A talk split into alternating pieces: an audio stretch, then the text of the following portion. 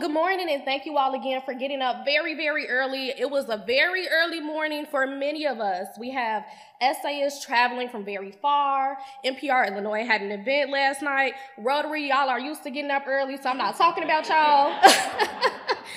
but good morning, everybody, and welcome to the Fall 2022, this, I believe, essay program, Meet the Authors event. Let's start off with a round of applause.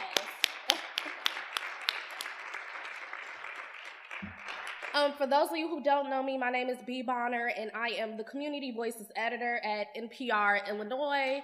I host and edit a daily show called Community Voices, as well as plan these type of engagement and outreach events. So this, I believe, is my baby. It's been my baby from the past six times. So hopefully Randy keeps letting me do my job and says I'm doing a good job, so let me keep doing it. So, right? Okay. Alrighty, so today we have gathered to celebrate our top 10 essayists this morning. So, again, thank you all for being here. Just give a little background on the program, this, I believe, was started by radio journalist Edward R. Murrow. And one of our essayists has the book over there, which I might have to get. So, grandparents, I may need to know where you got that from, because that's a good book. and so, NPR Illinois adopted this idea, and we came up with this, I believe, essay program in partnership with the Sunrise Rotary. So, again, thank you all for your support in helping us to, uh, to continue to do this. Uh, so we asked our high school seniors what they believe as they enter the adult world. And for some of us, it wasn't too long ago, but for some of us, it may have been a couple of years ago. So again, as my mother would say, I think hearing from the youth helps keeps us young and fresh and vibrant. And they think some pretty good ideas. So I think the future is in good hands because they're talking about good things. They're talking about deep things. They're talking about the guiding principles that they hold near and dear to them. So, essayists, I just want to thank you for sharing those things with us because it can be hard to express yourselves and be that vulnerable. So, again, thank you. At this time, I want to thank all of our sponsors. So, of course, I want to start off with the Rotary Club of Springfield Sunrise. Thank you, thank you, thank you. You all have been such a great partner through and through. This thing used to be smaller than what it was, and to see where it is now, I'm very excited. And y'all, this is the first program we've held in person since I think 2020. That's amazing. We have about 75, maybe 80 people in here right now. So, again, thank you, Sunrise Rotary, for helping us get this program to where it is now. We hope to continue to see it grow. I also want to thank the State Journal Register. Uh, they are the local newspaper, and they will be printing the essays on December 4th and December 11th. So, again, thank you to them. We also have BLH Computers, KEB, and Marine Bank. So thank you to all of the sponsors. You all do such an amazing job. Because of you, we are able to award these essayists a lot of money, I would say, for an essay program. So again, thank you for that. I also at this time want to thank all of our parents, our teachers, high school counselors, staff, anybody that has helped a child write an essay, anybody that has supported uh, essayists. Again, it is not easy to talk about your feelings. So thank you for supporting these students. Thank you for getting up with them this morning and bringing them here. Some of y'all came from very far. So thank you, thank you, thank you for getting up. I also want to thank the essayists and the teachers especially. Randy and I had an idea this year because you know we always get ideas. And that was to change the program from the winter time and bring it to fall. And so, of course, when you're met with change, there is a little bit of fear that comes in. But we welcomed it with open arms, and I am proud to say this year we had 115 essays from 15 different schools. that really is amazing. In a year of change, it can be hard to get participation, but we saw a lot of participation. In fact, on day one, I usually never receive essays. I received about 50 essays on day one of submissions. So that is awesome. So that just shows us the program is working, you all are enjoying it, and we'll continue to do it. Now I'm gonna start running my mouth soon, so I see y'all getting a little tired, so I'm gonna start running my mouth. But uh, first, before we hear from the essayists, I want to bring up a couple of important people. We'll first have my boss, General Manager Randy Eccles, come up here and give us a couple of words. Following Randy, we'll have Molly Lamb, Executive Director of the UIS Center for State Policy and Leadership. That's Randy's boss. And then we'll also have Liz Muir, President of the Rotary Club of Springfield Sunrise. So if you can make your way up here in that order, we'll keep moving. At about a minute, I might cut you off. So do what you got to do. Thank you. Hi and, and welcome. I just have a couple of quick things to, to say. First of all, um, I am so thankful for all of you in how you participate with us in this, this I Believe program. Thank you for the authors. Thank you for all the adults who make this happen, especially our longtime partner, the Springfield uh, Sunrise Rotary. It's been a 17 year run so far. As B was talking about when she first got here, this is her baby now, uh, but it was one of the first things I got to do when I was here. And when we started, it was just District 186 here in Springfield that was participating. And now we have participants all throughout our broadcast area. We've had winners from the other side of Decatur, we've had Litchfield and up to Lincoln and all the way over to Hannibal and Missouri in the past. So it, it's great to be part of the competition. And it's really not a competition more than a recognition. Um, we like to say the authors are selected as opposed to winners because there are lots of great essays, but you know there are only a few that would get selected each year. So thank you for participating. Uh, I would be remiss if I didn't make sure you understood about NPR Illinois. I always assume everybody knows, but NPR Illinois is a public radio station for the state capital. Uh, you just heard me tell you where the broadcast area is throughout central Illinois. Public radio is essential. It is funded by the public. Uh, we do a variety of fundraising to make sure we pay our, our end. It also allows us to do things that commercial media can't necessarily. And in this era, one of the big things that is, is covering the news uh, and covering the state capital, covering local news, but also we are one of the few stations you'll listen to that have international coverage. We have BBC on overnight, international bureaus, national bureaus around the world. And that's all funded by people like you who are making donations to the station to keep it going. And so that's the beauty of public radio. Beyond the news, we also do cultural enrichment and engagement. And that's become even more important, especially over the last few years with the pandemic and the break is bringing people back together, making sure people understand what organizations are out there and what they're doing. And so this is one of those engagements where we're trying to bring the community together. And it's been wonderful to hear what our high school seniors think just before they enter their adult life. And uh, in the past, I think for the 15th anniversary, we actually had some of them come back from years ago and, and tell us whether or not they still believed what they believed. And uh, in general, the answer was yes. So no, good to hear. Good to hear. Anyway, uh, thanks for everybody for participating. We we are thrilled that you're associated with NPR Illinois and uh, please uh, tell people about it for the future. We want to keep this going. Thank you. And I should introduce my boss uh, to say a couple words. Molly Lamb, the Executive Director of the Center for State Policy and Leadership. Good morning. Can we do that a little louder? We're going to have to get a little bit more excited this morning.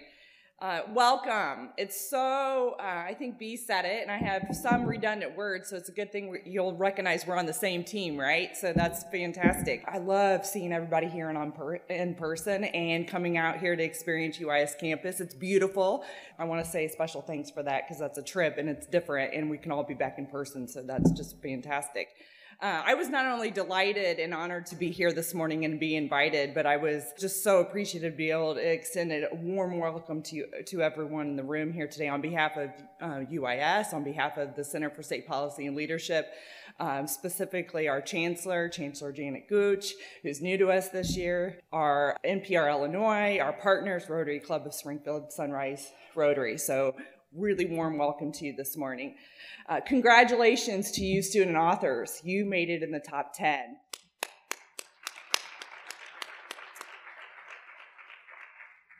More importantly, though, thank you. Thank you for your efforts, your time, your critical thinking, your creativity, your collaboration with so many for this program, your willingness to be open. You shared your story, but more importantly, your character, thinking, and your heart. You taught lessons, had people pause, and made many reflect. A slogan on a billboard on the way out here uh, that we UIS have on Toronto Road reads Reinventing Possible. This program is so perfectly aligned with that. You perfectly, you student authors, perfectly helped advance a positive, productive, and innovative next for so many. Thank you for your deep thinking and ability to apply your skills to successfully storytell and provoke change. When I joined UIS, which was just a short two and a half years ago, I studied here as well, so returning as an alum back into this position, I was asked by B, um, in which I obliged, yes, to judge. And that experience was one of the most meaningful and rich ones since being here.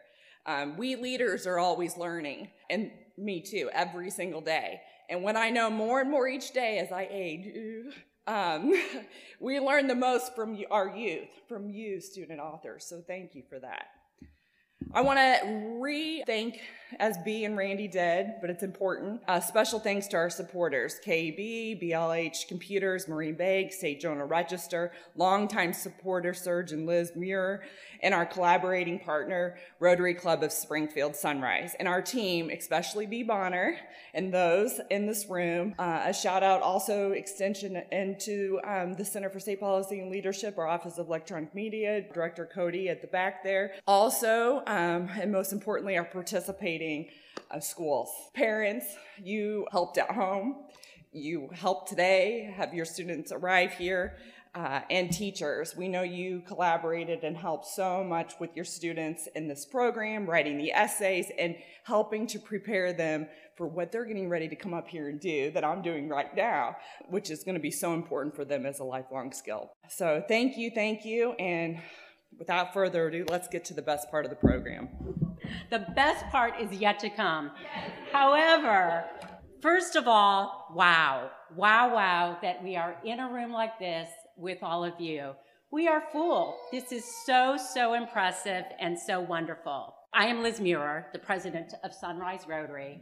I have to say that this is my favorite event that we partnership with, with NPR, UIS, and Sunrise Rotary. With this, I believe. I was fortunate enough to be a judge a few years ago I spent more time crying and laughing in a very short time period. I would, I would give my husband Serge essays. I'm like, read this one, read this one. What do you think of this one? It is a life changing experience to read what you write because you all, you write from your heart, you write from, from just your inner being, which is so impressive. So, two quick things because I'm keeping this short.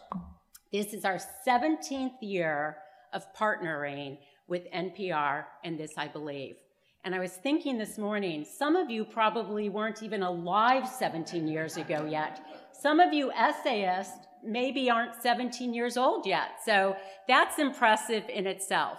And I do want to recognize we have two Sunrise Rotarians who were judges for the essays this year. Rochelle and Jill were both judges that were, were from our Sunrise Rotary.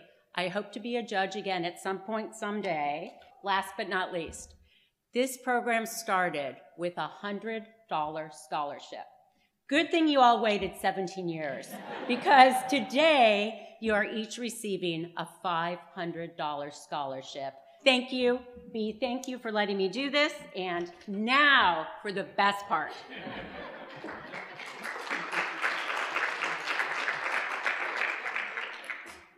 All right, just a couple of more things. I know some of y'all are about to riot, like, let them up here, let them up here. But wait just one second. Liz, thank you so much. Randy, Molly, thank you so much. Just really quickly, I want to thank all of our judges as well. I have I see some of them out there. I see Jen too. So go ahead and raise, raise your hand. There you go, there you go. Uh, I really depend on these judges to do what they need to do. And it's a really hard job because there are so many good essays and you want to reward them all but sadly we can't. So thank you so much for following the timelines, for meeting with me to get these essays uh, chosen. And we didn't have that much debate this year. Just a little bit, not too much. So uh, I'm just so glad uh, to see some of you all this morning. And now, for the important part of the event, we will hear from our Fall 2022 This I Believe essayists. First, we have Amber Ehrlich from Glenwood High School. And she will be, there you go. She will be reading her essay, Unicorns, Rainbows, Teddy Bears, and Marshmallows. And here's Amber. Unicorns, rainbows, teddy bears, and marshmallows was something my middle school math teacher used to say. I always laughed when she said it. The phrase seemed so silly and meaningless. But it was not until years later that it began to resonate with me. My teacher would always say the phrase when she knew we were stressed about school. It was her little way of trying to bring positivity into the classroom. Back then, I thought nothing of it. Two years after I finished middle school, the phrase began to reveal its true meaning to me. That year, I got a job teaching tennis at the local tennis courts. There were many classes that I helped to teach, but I mainly taught a class for three to five year olds. I loved teaching all the classes, however, not all of my coworkers did, with nearly all of them despising teaching the littlest kids. None of them had the patience to deal with them. That forced me to step up and be the main teacher for the little kids. As many people are aware, little kids can be angels or devils, and there is no way to know how each day will go. Some days it took all of my patience to get through classes, while other days they were breeze and flew by. It was during the tough classes that the phrase spoken by my teacher years ago truly started to take effect. I realized that my teacher was trying to get us to see the positive side of life and not just focus on the negatives of that we felt in the moment. She wanted us to see the big picture. And with that silly little phase, she was doing more than giving us a laugh. She was showing us a different way of thinking. Ever since I came to that realization, my outlook on life changed. I stopped focusing on the short term problems and focused on the positivity of the overall situation. While some classes were hard to get through, many more of them were fun. More often than not, the kids and I were laughing as we played fun little games, and classes would end with us out of breath and pink in the cheeks, but smiles painted on each of our faces. The good outweighed the bad, so I made the conscious effort to focus on the happy. Even when summer ended and school began, I continued with this mindset. I focused on doing well in school so that I could go to whatever college I wanted. No matter how hard the classes I taking were, I focused on the positivity of the bigger picture and did not allow the challenges to bring me down. I believe in unicorns, I believe in rainbows, I believe in teddy bears, and I believe in marshmallows. But mostly, I believe in what they represent. I believe in looking for the positivity in life.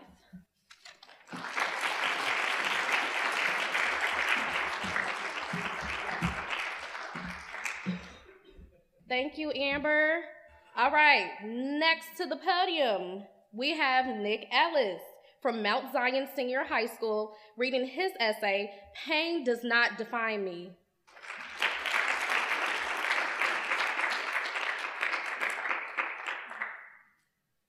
Pain does not define me. This I believe.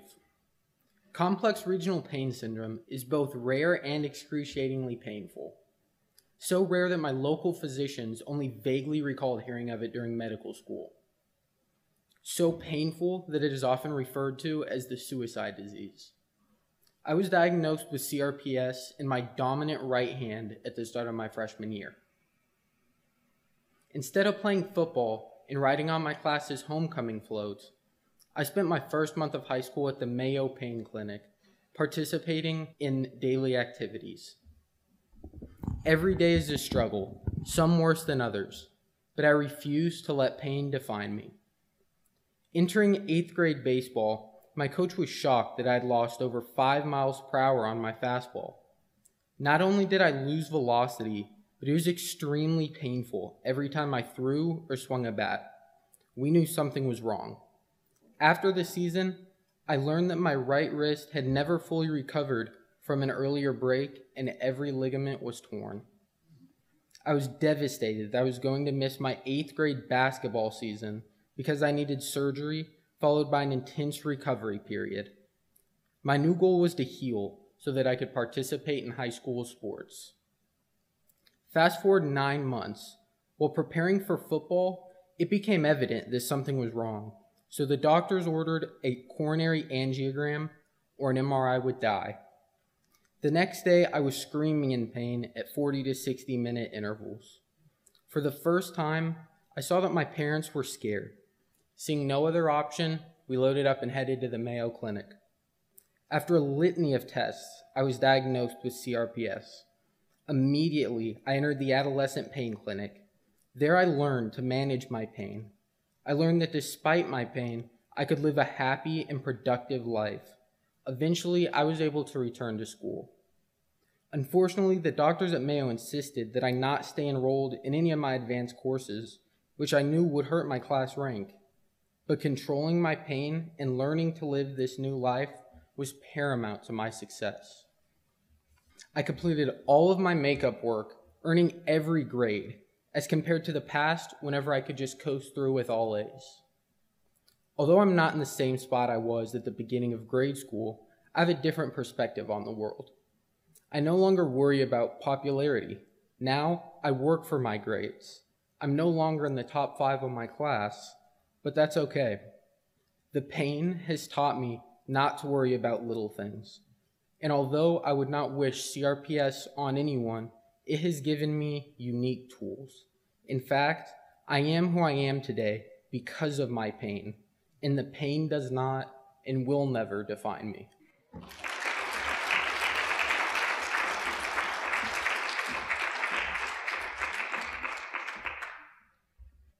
Alrighty, thank you, Nick. Next, we have Aurelie Granito from Hillsboro High School reading her essay, I Believe in Getting a Taste of Diverse Cultures.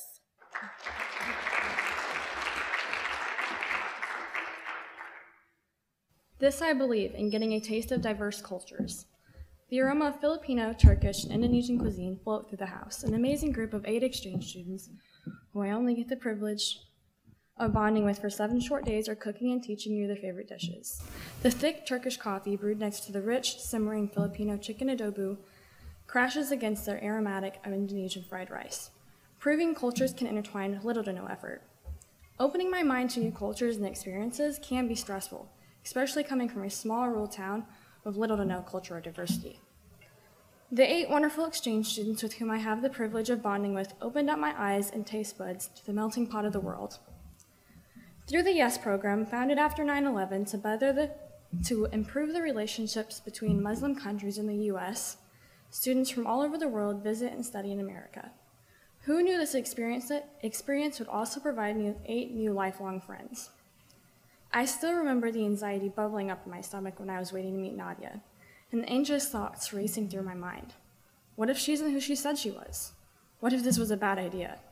These what if questions were quickly proven wrong when I got to know Nadia, my Indonesian sister. Her bubbly laughter fills the room with positive energy, rubbing off on everyone else. Mizgin, my Turkish sister, never fails to be eager to learn about American culture and share her culture with me. While standing at the stove with Mizgin, she shows me how to brew thick Turkish coffee and fill the kitchen with its sweet aroma. I stand over the pot of Turkish coffee grounds and simmering water, carefully skimming the froth off the top to serve in little teacups to follow our di- delicious multicultural dinner.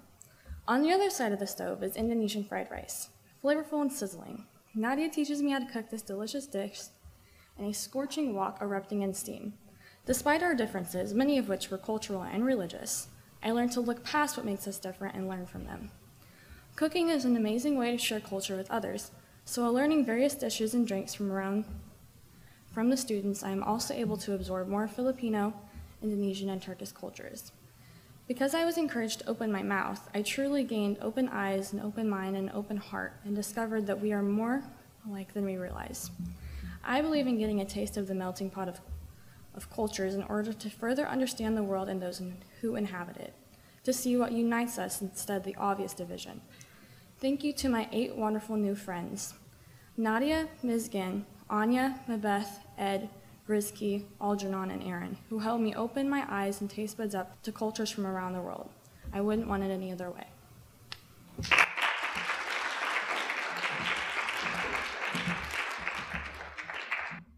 Thank you, Aurelie.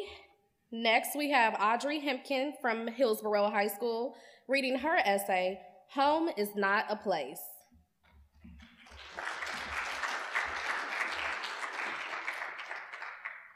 This, I believe, home is not a place. I was five years old and my dad had just been stationed in Germany. That meant my first airplane ride was going to be around 13 hours long. Because I had only seen an airplane safely from the ground, I was obviously terrified to be gliding through the clouds.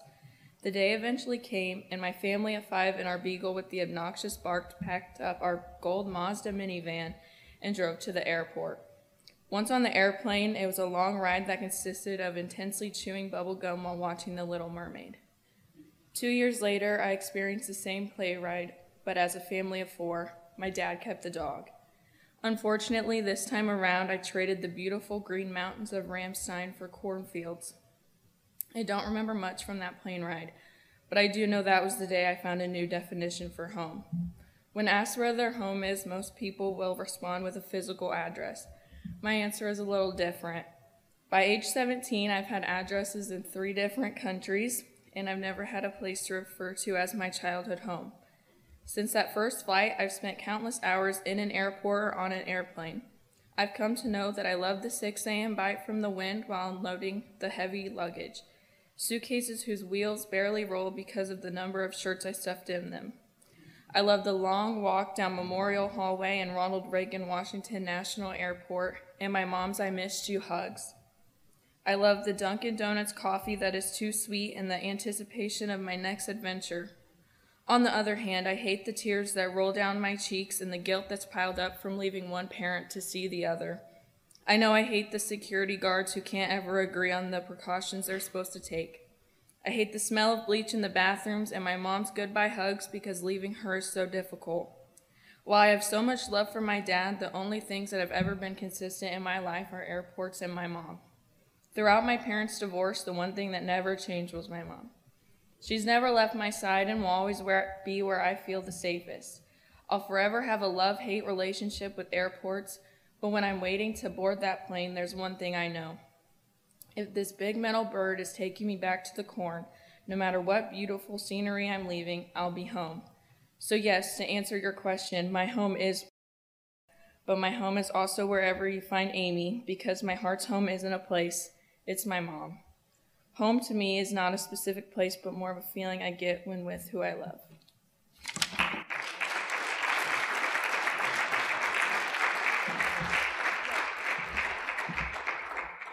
Well, thank you, Audrey, for doing that. And next, we have Cameron Kuiper from Hillsboro High School reading her essay, I Believe in the After.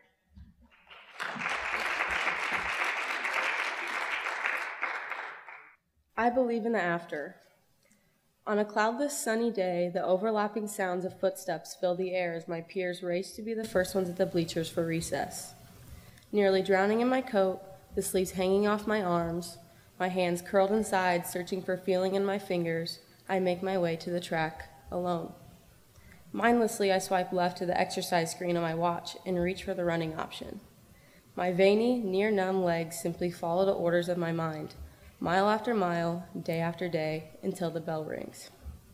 After school, my mom says she wants to take me somewhere. Mind racing, I hope it's not a restaurant. We arrive at a fluorescent green house towering over its neighbors. A kind face greets me at the door, asking me to come inside. My legs shiver as I press against a chair she asks me to sit in. The outside of the house does not match the inside. The room is filled with a type of air that suffocates, invading me, filling me with panic. My sunken, tired eyes scan the beige walls plastered with posters. My eyes are frozen on a singular word disorder. I'm disordered? Confused, I muster my energy to study the next wall. Over 300 million Americans suffer from an eating disorder. I'm a statistic. As a 12 year old, I let a disorder take over my life. From packing empty lunchboxes to doing crunches every night before bed to constantly calculating how many calories I'd consumed that day. I was completely captivated by the idea of making myself small. I was stuck in a cycle, a battle between my body and my mind. I was spiraling until I walked into that greenhouse. Confronted with reality, I decided I had to choose recovery. I had to choose life. It's the hardest thing I've ever done, but given the choice to go back and make that decision again, I would choose recovery every single time. So before I left the greenhouse for the very last time, I examined the walls again. Research suggests that about 46% of anorexia patients fully recover. I was right. I am a statistic. It's a warm, sunny day, but this time everything is different. I'm 18 and a new ice cream shop opened uptown. I'm excited to go with my best friend. No longer does the thought of food instill panic. No longer am I pulling open my phone to calculate how many calories I have left. No longer am I controlled by a number on a scale. My eating disorder does not define my entire life because it was only a small portion of it. There's a life after struggle for everyone, no matter what it is. I know there is because I'm living it. I believe in the after.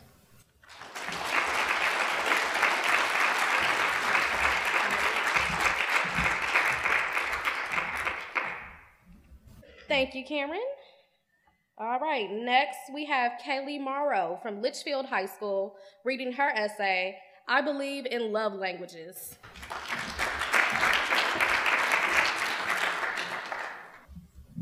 Feeling of an entangling embrace, a calm hand intertwined with mine, cut up fruit brought to my room. This is how I recognize love. Love is all around me. I can recognize it anywhere. A student brings a teacher gifts to show their appreciation. Children play with their friends at a playground and share their toys. Dogs wag their tails, cats purr. There's always a way to show love. That is why I believe in love languages. I have been in a constant battle with depression and suicidal thoughts since I was about 12 years old. And if you know anything about Filipino culture, you would know that religion and superstitions are a key part of their lives. In my case, my Filipino mother didn't believe in things considered taboo in her family, one of which was the concept of depression. She didn't quite understand why I would never talk or why I would stay in my room alone hours on end. I know she was worried about me and wasn't sure how to communicate that. However, it all began to change when I officially got diagnosed with moderate to severe depression.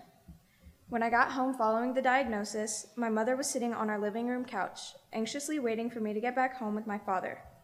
I took my shoes off, greeted my family, and went to my room to lie down in my bed until the morning like I had always done. This time, though, something was different. I could hear it in my mother's voice through the walls of our house. She was crying silently as my dad consoled her, assuring that her that I would get better after medication. I brushed it off and went back to aimlessly staring at the ceiling. A little while later, my mother gently knocked on my door to let me know she was coming in. She held a plate of sliced strawberries, mangoes, and apples. I had no idea why she brought me fruit, but I accepted it, and she left right after giving me a kiss on the cheek. Maybe she just felt pity for me. I didn't know. Nor did I have the energy to find out. My dad would come in and give me long, silent hugs. I appreciated the gestures. Looking back, I'm glad they did those things for me. They saved my life. Their ways of showing love taught me that I am not alone. I was surrounded by love throughout my life, but I was never able to recognize it. Now I can. Turns out that my mother's language, love language is gift giving, and my father's love language is physical touch. Without them, I'm not sure if I would have made it to my senior year writing this essay. Therefore, I believe in the power of love languages.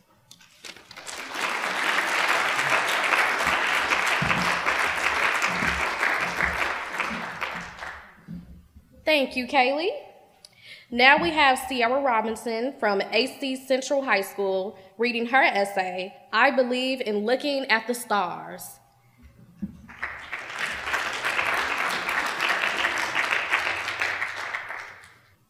I believe in looking at the stars. The night sky is an endless expanse of mystery, and Earth is just a small fraction of it. My curiosity for the universe stems from when I was a child. I grew up in a city where the light pollution made it nearly impossible to truly see the stars, although I still gazed out my bedroom window every night and settled for what I could see. When I was about 10 years old, I began watching documentaries about the universe and made sure I saw NASA's new photo of the day. I wanted to know everything about the universe, and I dreamt that one day I would become an astronomer and see all the de- details that NASA could see. I had a rough childhood growing up. My parents were not around, and I was forced to mature at a very young age due to my parents' poor choices. I had to parent my own parents, and I was too busy with my home life to make friends. I never fit in with anyone, and I found it hard to socialize. The night sky was my escape from everything, it was my source of comfort and peace. Laying in a grassy field in the middle of nowhere, where the darkness is heavy under the grand night sky, is the most therapeutic experience for me. My resilience shines through with each shooting star, and I love watching the constellations move across the sky. The stars have always given me the time to reflect and have been a strong and steady guide when needed. They have helped me realize how insignificant my stressors are and helped me know that I need to just live life instead of focusing on the things that are out of my control. The same night sky that was there for me when I was 10 years old will be there for me forever. The stars' ability to shine reminds me that I can too. They give me hope for all my tomorrows when I stop to gaze at their awesome beauty. I think everyone should look at the stars and admire them. This I believe.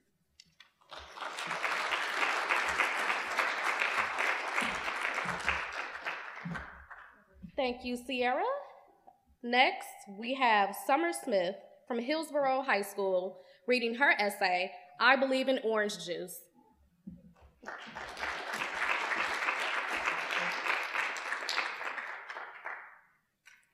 I believe in orange juice. Tangibly, lemonade is the ultimate thirst quencher. Metaphorically, though, orange juice will always be superior. Growing up, I solved all of my dilemmas with the motivational quote When life gives you lemons, turn them into lemonade. That motto helped me get through most of my qualms, but not all. I've never been the girl with the cinched waist, the petite wrists that fit effortlessly between my forefinger and thumb, nor who adorned a pair of size 2 can-can jeans.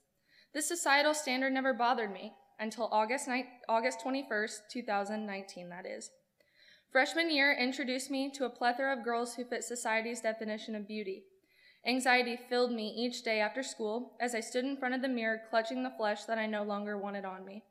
An eating disorder wasn't my goal in the beginning, but my fiery competitive spirit, coupled with imploding societal beauty standards, had no beneficial outcome whatsoever. It started innocently enough with ditching my religious after school sweet tea routine. I didn't realize I had a problem until I, start, until I started getting angry with my parents for pressing me about why I never ordered anything other than salad and ice water. I started to notice subtle changes. My jeans fit me better than they did before, my muscles were beginning to look more defined, and people began to compliment me more than ever.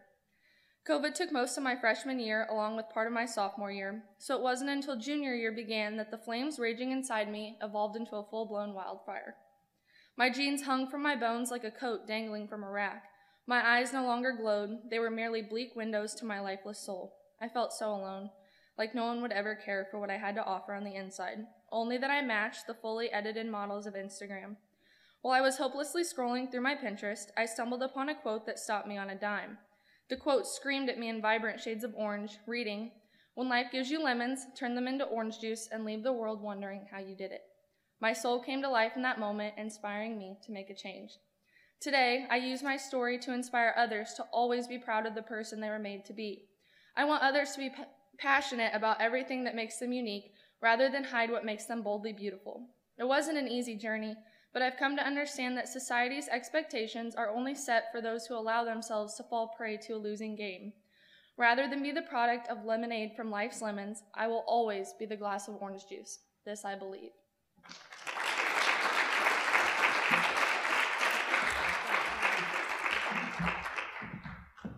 Thank you, Summer.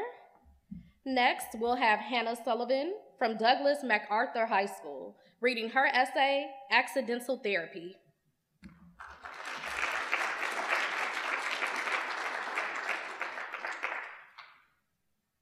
The sun sets on a muggy day. My tight jeans feel hot against my skin as I run across concrete. My friend and I come over the hill just in time to catch it. The painting of orange and pink against a once perfectly blue sky. I'm filled with love and appreciation of the world around me. Over the pandemic, many people found themselves in periods of isolation and loneliness. Although I experienced these on many restless nights, the excess time alone brought me something new nature. Many afternoons following virtual school, I biked around my neighborhood. Quickly, I began biking a local trail a mile from my house, which turned into biking miles of trail every day. My time was consumed with this new obsession, and along my journeys, I frequently stopped to observe bright green trees against the crisp blue sky, or a field of newly blossoming flowers, or a deer who had stopped in my path. In all honesty, I started this hobby in pure boredom, and I wasn't expecting it to become too much. However, it turned into something far bigger and integral to my identity. The daily exposure to nature during such an isolating time became incredibly mindful and therapeutic and taught me many things about myself. I discovered new music too to listen on my rides. I started painting with the inspiration of the world around me, and I deeply thought about my sense of self and values.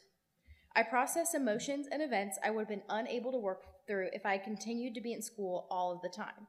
I discovered something that had made me content. Going back to school full, full time for a year has been difficult. I don't have the time anymore to go out and enjoy things alone like riding my bike. The importance that was put on self care and mindfulness has faded. I found small ways to incorporate it into my life, like walks on beautiful days, a small sketchbook, and playing tennis with my friends. Nothing can make me forget the joyful days I spent learning to know and love myself, and my appreciation for nature will always be present in my life. No matter what is going on in my life, I will always stop to admire a perfectly blue sky, a beautiful sunset, or the way leaves fall when autumn starts.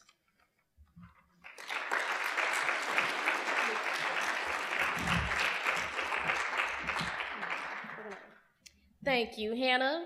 And last but certainly not least, and he's back there laughing at me right now, we have Justin Zhang from Litchfield High School reading his essay, Being Second Place.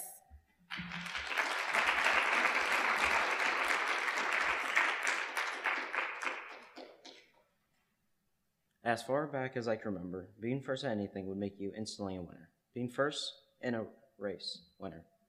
Being the top student, winner. Being the first to turn in your homework or tests or whatever you had to turn in that day, winner. Being first at anything and anything would make you instant would make you a winner no matter the situation. Due to this mindset, throughout my life I've always tried to be first in everything, no matter the cost. Although my mindset changed one day. It was a warm summer afternoon, and I decided to challenge my neighbor to another bike race. This wasn't a rare occurrence in my neighborhood. After all, bike races uh, would give you credibility if you were the winner. The terms are simple. Start on top of the steep driveway that was in our neighborhood, and the first one across the street was the winner. On our venture to the steep driveway, I remember both of us being pumped with energy. Once on top of this driveway, we counted down from three, and we both exploded off the driveway. After a few moments of cycling, I scanned around. I scanned around for my neighbor, and he was nowhere in sight. Until I peeked backwards and I saw him.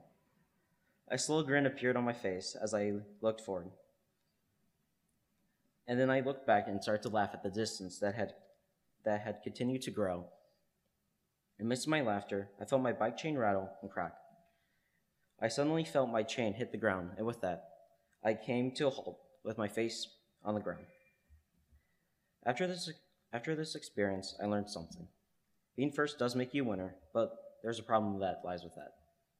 While you're winning, or after you've won, your attention is focused on who you beat instead of how you could have improved. Unlike people in first place, people in second place have the motivation to be first, and with that, motivation to improve. Being second place makes you a winner. You have the opportunity to improve and better yourself and reach new standards. I believe this is a true winner, a person who becomes a better version of himself.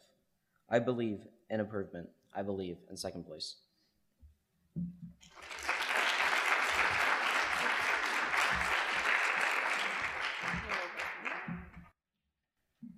Thank you, Justin, and thank you to all the essayists for getting up here and reading. I know it's not easy, but you can breathe now. You got it over with.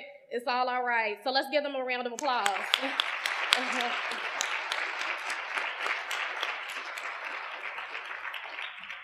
I just have a few more people I want to thank before we get out of here. I want to thank the UIS Catering Services for providing the breakfast this morning. It was really tasty. Shout out to Randy Williams and his team. Thank you so much. I want to thank the UIS Office of Electronic Media, OEM, Cody, wave your hand back there. Thank you so much. Uh, Cody deals with me a lot and he calms my anxiety when it comes to all of this stuff. So thank you for getting me set up. I also want to thank the UIS Student Union staff for providing the space and uh, making sure we can get in the building early. So shout out to Ashley Hall and her team. I also want to thank Liz and Serge Muir for helping making this breakfast possible this morning. So thank you both. Um, again, thank you to all of our sponsors, everybody that helps out with this program. Thank you to NPR Illinois staff that have helped today. Audrey Bentley back there, thank you so much. Kate McKenzie over there, and then Randy Eccles, of course, and Molly, thank you again for being here this morning. If I forgot you, please, again, my mother would say, do not blame my heart, blame my head. There's a lot of things going on up here this morning. So if I forgot you, thank you, thank you, thank you. Um, if you would like to read or listen to the essays this year, they are available at our website, nprillinois.org, under This I Believe Illinois. You will be able to see all the essays all the way back, I think. So um, go check those out. This year's essays are up there as well. Again, I want to give one last final round of applause for our essayists. Thank you so much for being here.